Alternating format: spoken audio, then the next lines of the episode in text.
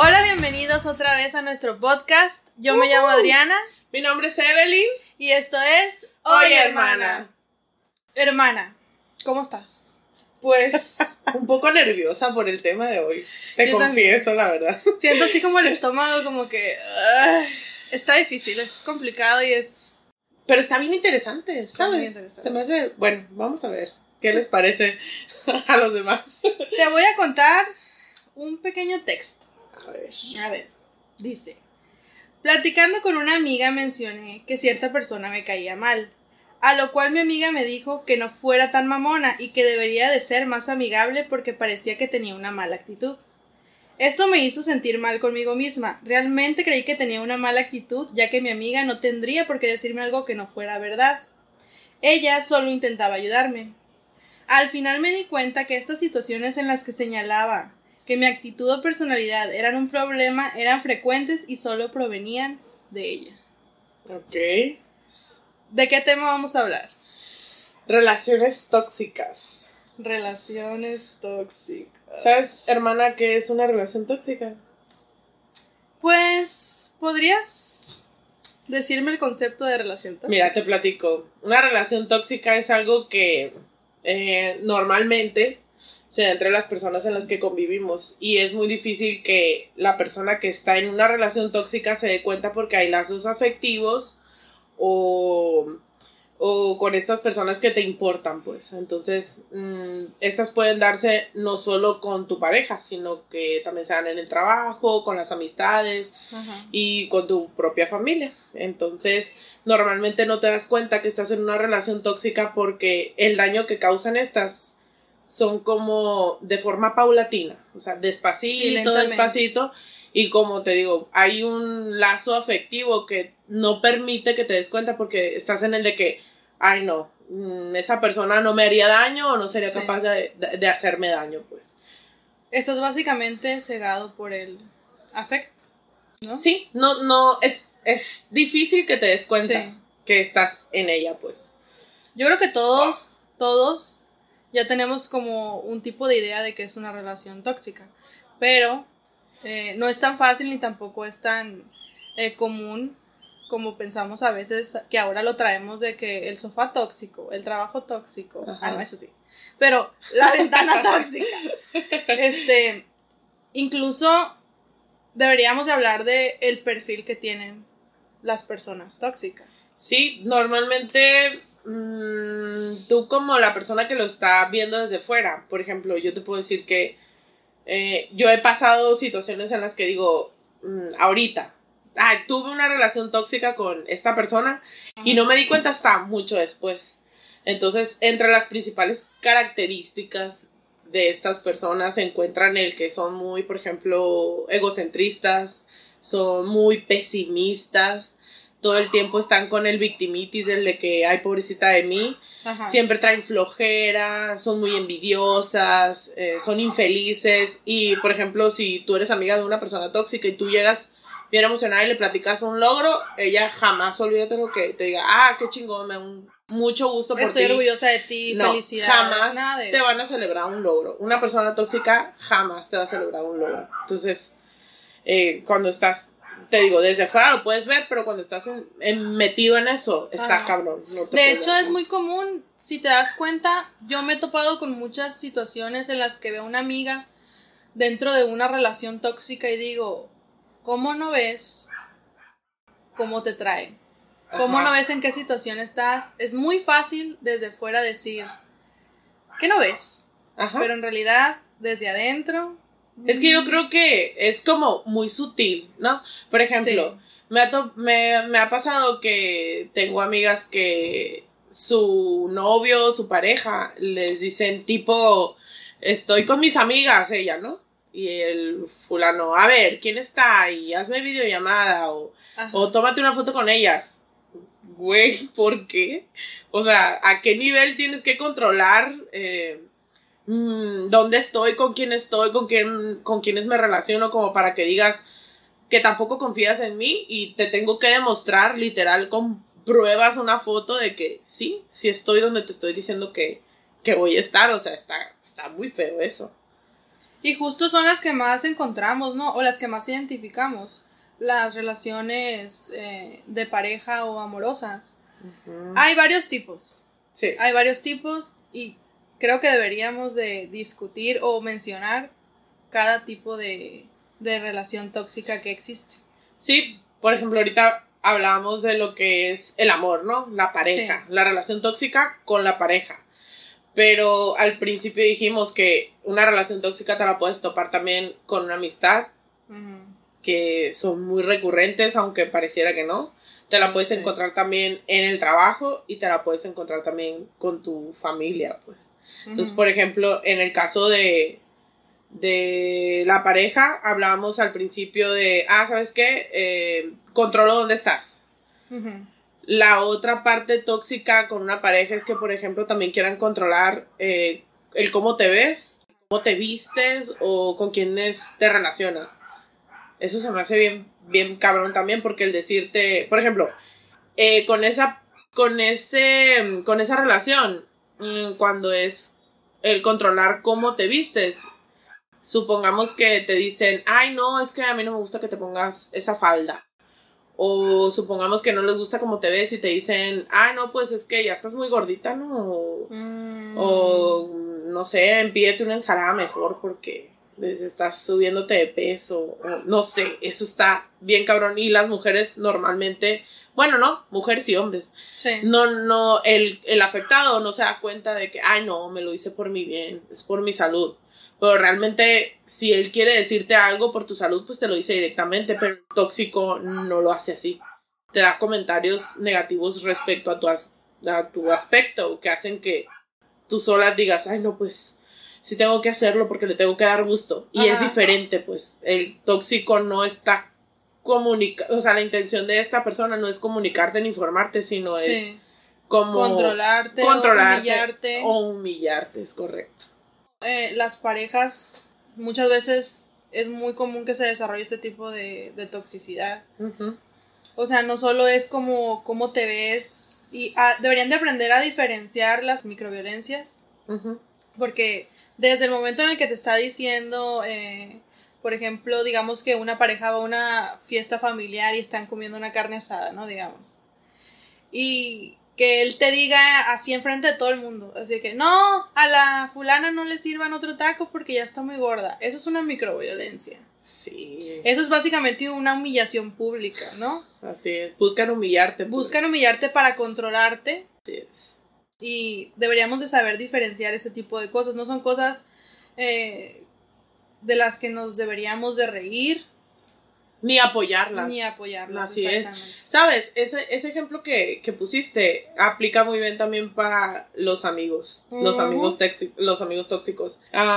normalmente, em, en una relación de amigos en donde existe este problema, eh, las personas ah, que afectan buscan humillarte en público para hacerse a sí mismas como víctimas. Pues, por ejemplo, supongamos que tú y yo vamos y estamos, no sé, platicando con un amigo que tenemos en común. Ajá. Y yo le digo a mi amigo en a nuestro amigo en común, oye, ¿sabes qué? La Adriana me trata bien mal. Ajá. Y es como que eh, mi amigo inmediatamente te juzga porque yo dije esa afirmación enfrente de ti y tú así como que no dijiste, ay, no. Entonces yo me estoy victimizando, sí. llamo la atención. Estoy quedando bien y te hago quedar mal a ti. Y te hago quedar mal a ti. Entonces, Uy, eso se da un montón también. Eso es muy común, de hecho, y creo que la mayoría de las personas hemos pasado por algo así, hombres y mujeres, en un grupo de amigos. Ajá. Lo malo es de que lo vemos como algo normal y algo de risa, pues. Así es. Porque normalmente yo, si me ha pasado a mí, yo sí lo he tomado como que, ay, qué chistosa. Me ah, explico, en lugar de decir, realmente lo está haciendo para, para generar otra, otra cosa en mí, pues. Pero mira, aquí entra en el de que también eh, ella no está siendo recíproca contigo. Sí. Porque yo te apuesto lo que quieras, que por ejemplo, si esta situación pasara, tú en la situación de víctima de, este chantaje que hubo, de este problema que yo originé, yo la tóxica, em, tú por ejemplo, eso no lo harías. O sea, Ajá. Y tú, y tú vas a tener conducta siempre que yo nunca te voy a responder, o sea, yo nunca te voy a regresar. No hay reciprocidad. En una relación de amistad que tiene ese problema, eh, no hay reciprocidad. O sea, tú vas a hacer siempre cosas que yo jamás voy a hacer por ti. Yo siempre voy a poner mis intereses y voy a buscar obtener un beneficio a costa tuya. Siempre, eso siempre pasa con una relación de amistad tóxica, pues. Entonces, justo las personas eh, que tienen amistades tóxicas, las personas tóxicas, eh, buscan beneficios individuales. Así es. Básicamente tienen tu, amistad nada más para beneficiarse de ella. Ya sea eh, para sentirse superiores. Así es. Para tener a alguien controlado. Así es. O sea, es para controlar personas, Y aparte, pues, si no obtienen un beneficio, ya sea monetario o de ese tipo, lo van a obtener mm, de la manera, en la parte emocional. O sea, van a obtener sentirse mejor persona que tú. Claro. Sus problemas, o sea, las personas del tóxico siempre son más grandes y más importantes. Sí, justo me ha pasado de que estoy hablando con alguien y creo que le cuento como 10 segundos de algo que me está pasando y me interrumpe lo que sea y empieza a hablar de él mismo, de ella misma. Así de que, ah, bueno, me empieza a contar una historia súper dramática de ella porque no, siento que no les gusta no ser el centro de atención. No, son 100% narcisistas. Narcisistas, exactamente. Totalmente. Estas personas tienen que ser ellas la estrella de la telenovela siempre. Así es. Fíjate, en, en el ambiente laboral se da mucho esto también. Porque, por ejemplo, tú como, vamos a decirlo así, supongamos que tú en un trabajo estás con varias personas eh, que hacen, ajá, que hacen un trabajo similar y hay otra área en donde se hace un trabajo operativo y el tuyo es administrativo, supongamos, ¿no? Sí. Cuando es, cuando hay esta toxicidad y se entra en los departamentos, supongamos si tu trabajo es de Godín, de estar sentadito en la computadora, se da un chingo que la persona que está en lo operativo, o sea, que anden friega todo el día, sudando, cargando, haciendo eh, lo, que, lo que tú no haces porque tú estás sentadita en la computadora. Ajá. Este, viene y te dice cosas como el de que, ah, no, pues vamos para allá para que te des cuenta que no está tan fácil, o ven para acá para que veas que, está más, más pesado mi trabajo, así de que, ay, tú bien a gusto ahí sentada, pero mira, métete para acá para que veas. Y, y ah, cabrón, pues eso también, también encabrona mucho, porque por ejemplo, se supone que cada quien elige el trabajo que decide tener. Sí. Nadie te tiene ahí para empezar. Entonces tú no tendrías por qué ir a criticarle al Godín su, su trabajo. Oye, pues él por algo está ahí, por algo lo tienen ahí. Entonces, el, el, este problema se da un chorro, un chorro principalmente con las personas que tienen trabajos tan diferentes y, y, no comprenden el uno y el otro. Porque, por ejemplo, yo le pudiera decir, yo respeto mucho el trabajo de los operativos. Yo soy Godín, soy Godín. yo soy Godín, no. Yo, yo respeto un montón porque sé las friegas que se ponen, pues, pero ah, yo siento que de repente eh, eso no, no el favor o la reciprocidad del respeto a tu trabajo, eso no regresa. Y estoy hablando entre departamentos, o sea, simplemente entre departamentos. Me pasaba mucho en mis otros trabajos, por ejemplo, eh, que había este choque y era un, un, pleito, o sea, era un pleito sin fin de todo el tiempo de que, ay, no, pues ven para que veas la fría que yo me pongo y tú ahí a gusto, sentadita en el aire y todo eso. Uf. ¿Sabes qué me cae mal? Eh, yo he trabajado más en operativo que en administrativo. Ah, fíjate, sin querer. Sin querer. Y justo eh, la misma rivalidad de, de, digamos, los departamentos. Eh, al momento, de, digamos que yo estoy haciéndole una... le voy a pedir algo al administrativo. Y por la misma rivalidad que hay, muchas veces no te resuelven tan rápido. ¿no? Ok. O sea, ya cuando entras en un conflicto personal, digamos, una persona elige tomarse personal, algo así Digamos que yo estoy en, una parte y le digo al administrativo, ¿sabes qué ocupo esto y esta y esta hoja y que no sé qué? Y que el administrativo diga, no, pues no te puedo resolver. No, pues esto, ¿sabes cuánto trabajo tengo? Eso siempre en el lado operativo, ah, siempre es así de que, ah, ya vas a empezar. Y, y no, y por eso justo a lo mejor sale lo de la comparación de cargas. Porque justamente, ahora que lo dices, fíjate, me acabo de acordar, es cierto. Que justo pensé en algún momento, o sea, ¿no saben la chinga que me estoy metiendo acá? De estar con toda esta gente, con todos estos procesos cargados. Ajá. Porque, porque pues sí es difícil, pero si te pones a pensar, ¿por qué habría de ser mi esfuerzo físico, mi esfuerzo emocional, no equitativo a tu, a tu esfuerzo intelectual, pues? El administrativo es un esfuerzo intelectual, es cansado. Ay, sí. Igual se me hace, incluso, que es más cansado el esfuerzo intelectual que... es que, es que, por ejemplo, igual ya nos vamos a desviar un poco, pero sí hay que decirlo. Por ejemplo, cuando, no sé, yo he tenido de los dos trabajos. Yo he estado en lo operativo y también he estado en, en lo administrativo. Mis primeros años, desde mis 18 hasta mis 24, yo creo, estuve trabajando siempre en operativo. Entonces yo recuerdo que lo operativo es bien padre. Llegas, este, trabajas, sí, te super cansas, te metes tus friegas, este, pero tú terminas. Terminas tu, ajá, tu jornada laboral y ya. Dejaste todo limpio, dejaste todo preparado, todo acomodado, te hiciste el inventario, bien, todo bien. Exacto. Y ya, tú con un descanso, con dormir bien, comer bien y, no sé, relajarte un ratito, ya te recuperas, ¿sabes? Pero con el trabajo de, de, Godín, bueno, en mi caso, por ejemplo, que yo siempre traigo un montón de cosas en la cabeza, que hay que, que el pedido, que el cliente, que el catálogo, que la publicidad, que esto, que lo otro, y yo siento que, por ejemplo, yo me vengo del trabajo y yo sigo en pendientes y agarro el teléfono y apunto cosas y mando mensajes y marco y, o me llaman o yo siento que mi cerebro como que no hace ese clic de que ya salí a trabajar como cuando estaba en el operativo. Sí. Entonces llega el punto en el que digo yo, ay, es que ya me descansé mi domingo que me tocaba descansar y, y voy al lunes otra vez. Otra vez. A lo mismo y, mi descanso no lo sentí, no sé, yo siento que por ejemplo con mi ahora que estoy de Godín, no tengo ese como clic en el que ya saliste, ya relájate, no, no, no.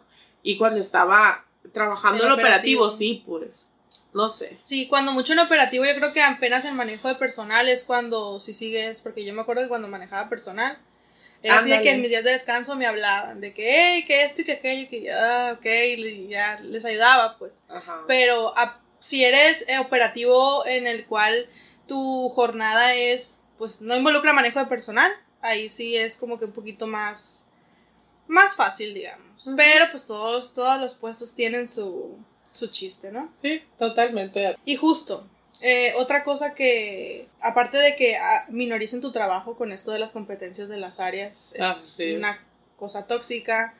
Eh, también de repente tenemos el típico compañerito Ay, sí. Ese típico compañerito que nunca está de buenas, que nunca está feliz con lo que está haciendo. Eh, ¿Qué onda con ese? Sí, del que, por ejemplo, el que siempre está de pesimista, de mal humor. Ay, qué horror. Que prefieres, la verdad, que ay, a ella mejor no le invitamos al pastel, a esta persona mejor no, no le decimos, la que hace escándalo por todo, se enoja por todo, explota por todo, qué horror. Te lo juro que yo creo que todos tenemos un, una persona así en, en cada trabajo, por ejemplo. Es desgastante tener que estar en un ambiente de trabajo, no vas a, no vas a socializar, no vas a... A, a, jugar, no vas a, a, nada de eso. Y llegar a tu ambiente de trabajo y tener que eh, tratar de no, eh, ¿cómo se le diría? Afectar. afectar. Pues Es como que andas así de puntillas. Entre cascarones de huevo. Entre cascarones de huevo con esa persona porque si le dices algo mal va a empezar a, hacer un escándalo. Deja tú eso que le digas mal. Güey, se te atoró el trabajo y, y necesitas apoyo. Sí. Y vas a pensar en alguien. Olvídate lo que puedas pensar en esa persona que te va a ayudar, aunque sea tu única opción. Uf, prefieres, prefieres, no sé, mejor hacerlo tú solo. Así es, porque esa persona te va a decir, no, pues es que, mira, lo hiciste mal, o yo te dije, o sea, güey, no, que no te cae el 20 que caes mal. O sea, caes mal, la gente te saca la vuelta. Date cuenta. Date cuenta, amiga. No sé, eso, eso, es, eso es bien grave, pues, porque esta persona cree que es perfecta, ella no se equivoca nunca, Mm. ella siempre tiene la razón. Es la más experimentada, La más usualmente. Uy, no, si tú no le puedes decir nada, eh, nada, no, ella, eh, a ver, espérate, o sea, y, y, y aguas con que tú le pidas eh, que dé, que, o que se ponga la camiseta, tipo, ¿no? Lo que nos pasa en nuestro trabajo, porque te pega de gritos y no, a mí no me dijeron, ese no es mi trabajo, a mí no me corresponde, esto es, ah, La verdad, está- la verdad, sí les aconsejo que no sean ese tipo de persona tóxica porque, ay, la neta, es muy cansado ir a trabajar e intentar hacer bien tu trabajo para que una persona, por lo que tú quieras, entorpezca esa eh, eh, pro- productividad. Porque al final de cuentas es de que no es...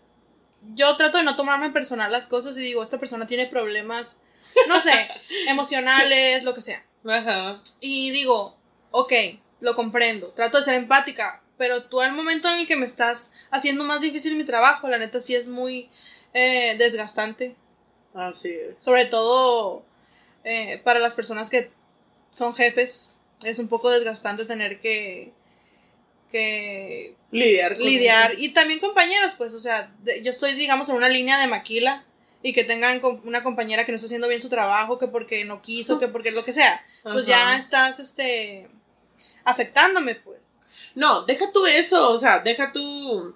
Ponle que igual y no afecte directamente tu trabajo. Ponle que es otra área, otro departamento, pero la tienes ahí cerca. Imagínate estar oyendo a alguien que reniego se queja todo el día. Ay, sí. Claro que si tú llegaste con de buenas porque te pasó algo, claro que dices tú, ay, esta pinche vieja me tiene bien harta.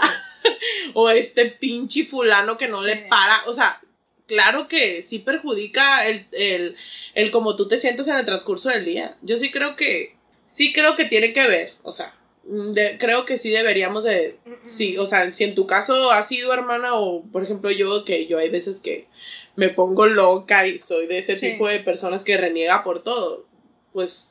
Tal vez no me doy cuenta, pero después digo, ay cabrón, qué insoportable andaba. ¿Sabes qué? No sé. Ah, hablando de eso de que hemos sido o no las personas que se han quejado mucho, yo tengo una experiencia en la cual, eh, al contrario, siento que mis quejas eran más bien válidas, pero no me tomaron en serio. Ese O es otro tipo de toxicidad, más bien con, con mis superiores o con la empresa, de que yo eh, exterioricé ciertas cosas que no me gustaban y me dijeron así de que, ay, ocupas un novio. Así de Ay, que, no. ay, Así Andas en tus días. Ay, no, no, no, no, no, es lo más terrible. más O, o de que, ay, ahí está la menopausia. Ay. Güey, no, o sea, ¿por qué? Porque, a ver, si fuera, si fuera, si fuera, si hubiera sido hombre y te hubieras quejado, ¿qué Ándale. te hubieran dicho? ¿No te hubieran dicho nada? ¿O sí? Es, pues no sé. Pues ni modo que te digan, ay, andas en, en la andropausia. Claro que no. Claro que no. Jamás. Entonces, ¿por qué te lo dijeron? Pues porque eres mujer, seguramente.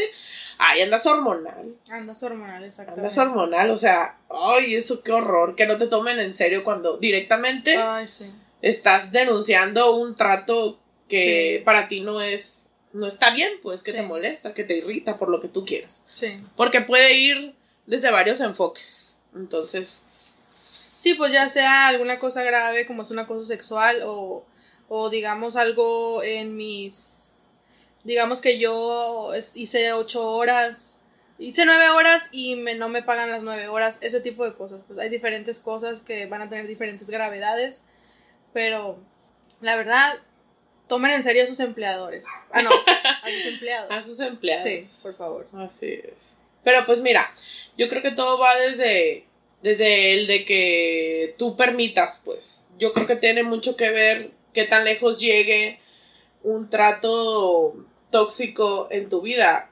eh, con tu desarrollo desde pequeño, pues. O sea, Sí. yo sí creo que tu familia mm, funge una parte muy importante para que tú en tu adultez Sí, permitas o no o, o dejes pasar este tipo de comportamientos o los puedas asimilar mejor. Porque, por ejemplo, yo, yo, yo sé que yo soy media tóxica. ¿Sabes? Yo soy de repente como, como media controladora, media... sí. Sí, yo sé, yo sé, yo sé que soy, pues, pero también siento que al mismo tiempo que, que lo soy, me puedo dar cuenta que lo soy y puedo recibir otros comportamientos tóxicos sin que me afecten tanto. Pero también me he dado cuenta que hay personas que esto no más no lo toleran y, y rápido revientan y explotan.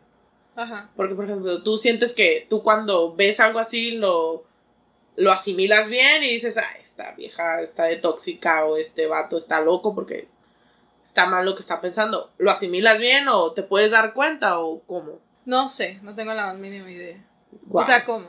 O sea, ¿cómo? No, otra vez. si alguien, si alguien está siendo tóxico Sí. o tóxica contigo, ¿tú te puedes dar cuenta? No. Yo creo que tengo, este, la... ¿Cuál es la palabra? Es una falla. Bueno, Tú piensas que es tu, tu, tu, tu cabeza inventándose cosas. sí. Lo O sea, que igual, hago y, igual y si lo intuyes. Ah. Sí lo intuyo, siempre lo intuyo, al final siempre es verdad, ¿no? Bueno, esa es otra historia. Pero sí le doy siempre el beneficio de la duda a la persona. Siempre digo, a lo mejor este, son ideas mías, a lo mejor eh, yo me quiero hacer la víctima, o sea, inseguridades ya pendejas de una. Hermana, dicen por ahí, piensa mal y acertarás. Eso, uff. Yo todo el tiempo que me quiere pasar lo que a ti, de que voy a dudar de mi intuición, digo, no, no, no, No, no. Piensa mal y acertarás. O sea, yo siempre estoy pensando lo peor de todos, hasta de mí misma pienso lo peor, porque es más fácil. De hecho, si esta persona que se portó de esta manera contigo, este, y tú sospechaste, Sí. eh, ah, no, pues el tóxico o la tóxica, y no es real, o sea, que si te lo imaginaste, pues dices, ay, qué chingón, y hasta tienes una sorpresa agradable, porque no es así. Ajá. Pero si, pero si, si es así, de cierta manera tú ya te preparas para recibir un, un, un ataque tóxico, pues sí, es como que estás preparada. Ganas dos veces si piensas mal. Hoy, Yo creo que ganas dos veces si piensas mal. la neta. Pero pues yo creo que igual eso va desde, te digo, desde chiquitos. Yo pienso que a mí mi familia me entrenó para, para eso. Y aparte tuve muchas amigas tóxicas. Tuve una persona en mi vida. Bueno, tuve dos. Ajá. pero más con una persona hace algunos años que yo creo que con ella fue con quien más aprendí a ser así. Mm, Y yo creo que soy bien tóxica cuando quiero, pero como un mecanismo de defensa o no sé, algo así. Porque yo en chinga, si alguien me está queriendo eh, Chingar. chingar, uff, en chinga, sí, lo agarro y digo, ah, bueno, pues quieres jugar, hay que jugar, entonces ya me pongo yo en plan. Así pues, pero sí creo que tiene que ver mucho la familia. No sé, tú qué piensas, tú tuviste una familia no tóxica, tóxica, no, poco tóxica. No. Yo creo que. No sé si todos, ¿verdad?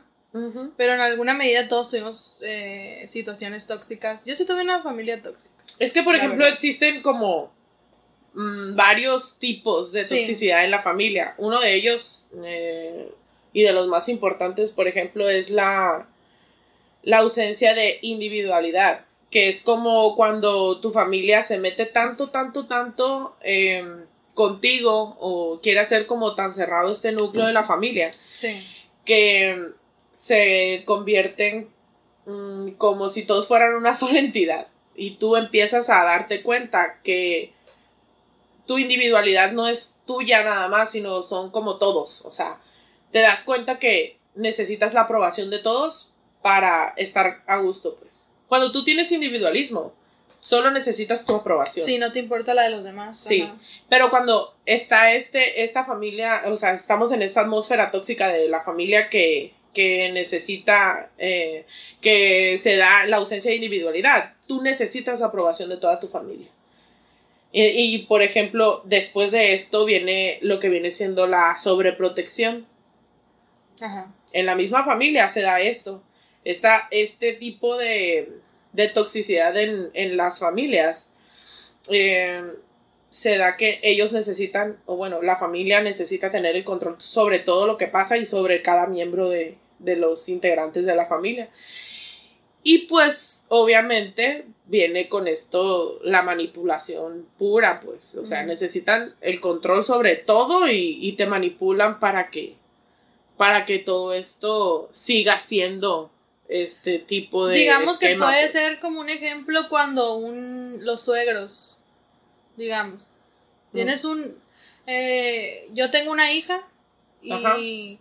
no concibo que ella sea parte de de otra de otra familia pues Ajá. o sea digamos que mi hija se casa y yo en lugar de acoger al, al yerno o eh, hacerlo parte de mi familia, como que lo mantengo como a la distancia. No podría ser así, o sea, te, te sobreprotejo, te controlo.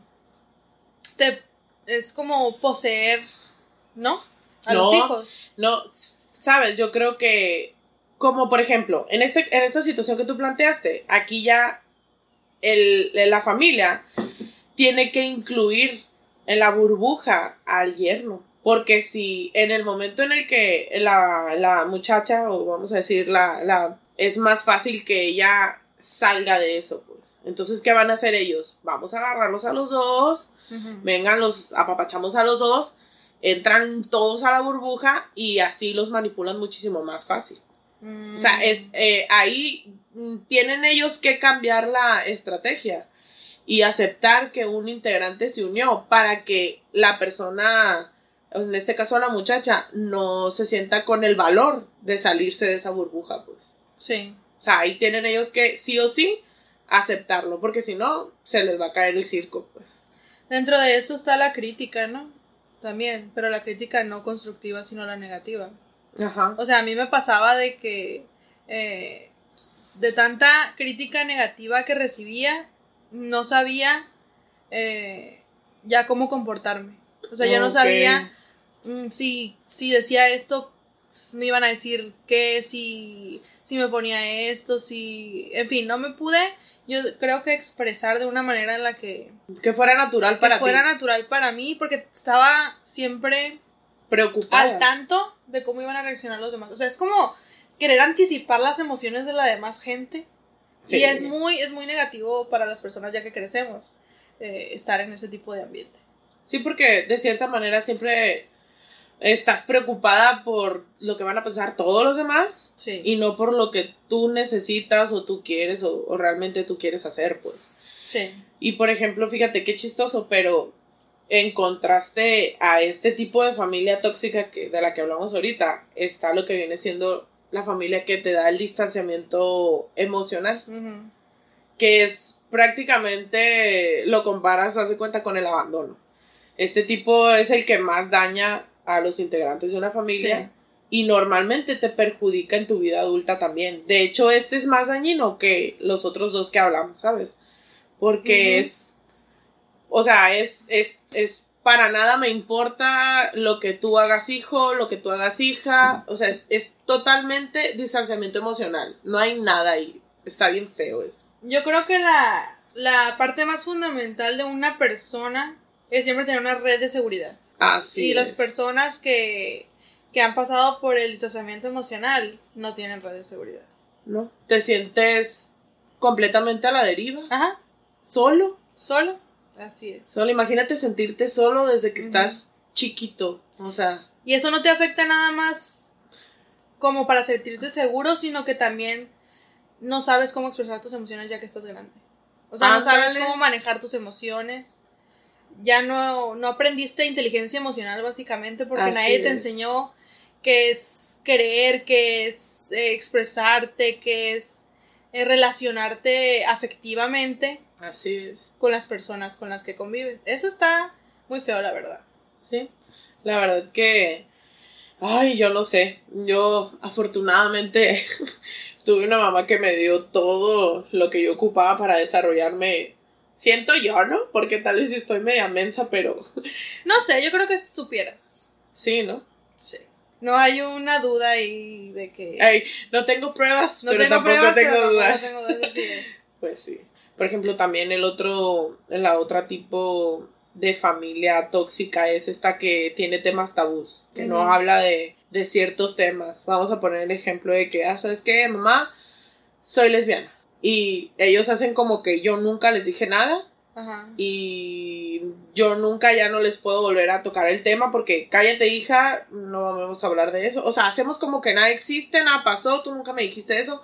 Es un tema del que no quiero hablar porque no lo aceptan. Por ejemplo, sería de que yo tengo el conocimiento de que mi hijo es gay y sería de que nunca le pregunto, hey, no tienes novio, no has salido con alguien, cuáles son tus amigos, porque esas personas obviamente ya saben. Así es. O sea, yo sé que mi hijo tiene a lo mejor una pareja, o me imagino, pues, o sé que sus amigos son gays, pero nunca, nunca le, por ejemplo, lo invito a comer con sus amigos, eh, ese tipo de cosas, pues. Sí, pues, prefieres, ah, debido a la vergüenza o a la molestia que te causa un tema en específico, hacer como que nada pasó. Y es como que con el paso del tiempo, vamos a suponerlo así, que tú lo hiciste, lo dijiste, ellos te ignoraron, prefieren hacer como que nada pasa. Tarde o temprano es una bomba que va a explotar. O sea, todo, todo se va a venir abajo y va a reventar y sí o sí termina mal. Sí, pues acaba con el distanciamiento. Así es. O sea, eso nomás va a generar que, por ejemplo, tu hijo ya no te vuelva a hablar. Así es. Ya no quiera compartir contigo nada. Nada de su vida personal, ni de su vida profesional, ni nada, porque pues ya pones en tela de juicio el afecto que te tiene tu familia, ¿no? Así es, porque es más importante para ellos eh, seguir con estos ideales de una familia o, o con ideas que son propias de ellos, que no consideran que está bien que tú estés haciendo, simplemente por encima del cariño que te tienen. Algo que es muy recurrente, desgraciadamente, y también es muy fuerte, es de que incluso en familias eh, pasa de que hay un integrante de la familia que tiene ciertos comportamientos predatorios sexuales. Ah, ok. Y de repente pasa un, un abuso sexual o lo que sea de ese tipo. Ay, por ejemplo. Y jamás, jamás se habla. Sí. O sea, el fulano ahí está, o la fulana ahí está, como si nada. Sí, por ejemplo, vamos a poner que se supo que el tío Ajá. violó a la niña, a la sobrina, Sí. a, a eso. O sea, o te enteraste que a la vecinita. Sí. Se supo, Sí. se supo. La familia jamás va a hablar de eso Jamás. y va a ser como que nada pasó. Incluso no hay repercusiones No. para nadie. Para nada. O sea, es más fuerte el tabú de que digan que alguien, que hubo un abuso o lo que sea, a la preocupación por la persona víctima de este. hecho. Pero, pero, ¿por qué? ¿Tú por qué crees que se dé? O sea, porque, por ejemplo, yo te puedo, yo, no sé, yo te voy a hablar desde, desde una persona que se preocupa, y no por mí, sino por, por ejemplo, si si vamos a la situación de la niña y el tío, ¿no? Sí, Supongamos que yo soy pariente del tío. sí. O sea, ni porque es mi pariente. Yo a mis 28 años te puedo decir que ni porque es mi pariente y pienso como lo que pienso. Si yo me entero que él hizo eso con una niña, ¿por qué la gente piensa que está bien hacer como que nada pasó? Yo creo que ya va más allá de que el hecho, pues una violación sexual sea algo muy grave, sino de que está tan normalizado que nadie le da la seriedad que él tiene. O sea, a, sus- Ujú. a los papás me imagino que les da más vergüenza que sepan que su hijo fue víctima de abuso sexual en lugar de que les preocupe más que haya un violador Suelto. suelto. Wow. Ya, eso sería otro tema. Otro más tema. sí, definitivamente. En conclusión, tenemos una cura. Sí hay cura. Hay cura. Pásele, pásele, llévele, llévele. Sí, definitivamente. Así es, la cura para las personas tóxicas, como en mi caso yo he sido muchas veces una persona tóxica, es utilizar más lo que viene siendo la responsabilidad afectiva. Esta es básicamente el que nos hagamos responsables o más bien que estemos conscientes de la responsabilidad que nosotros tenemos hacia otras personas. em, tomando en cuenta que nuestras acciones o nuestras palabras afectan a estas personas con las que convivimos directamente. Pues. Entonces es simplemente que nos demos cuenta que todo, las, eh, todo esto que hacemos o decimos sí los afecta y sí va a tener una repercusión hacia ellas, pues.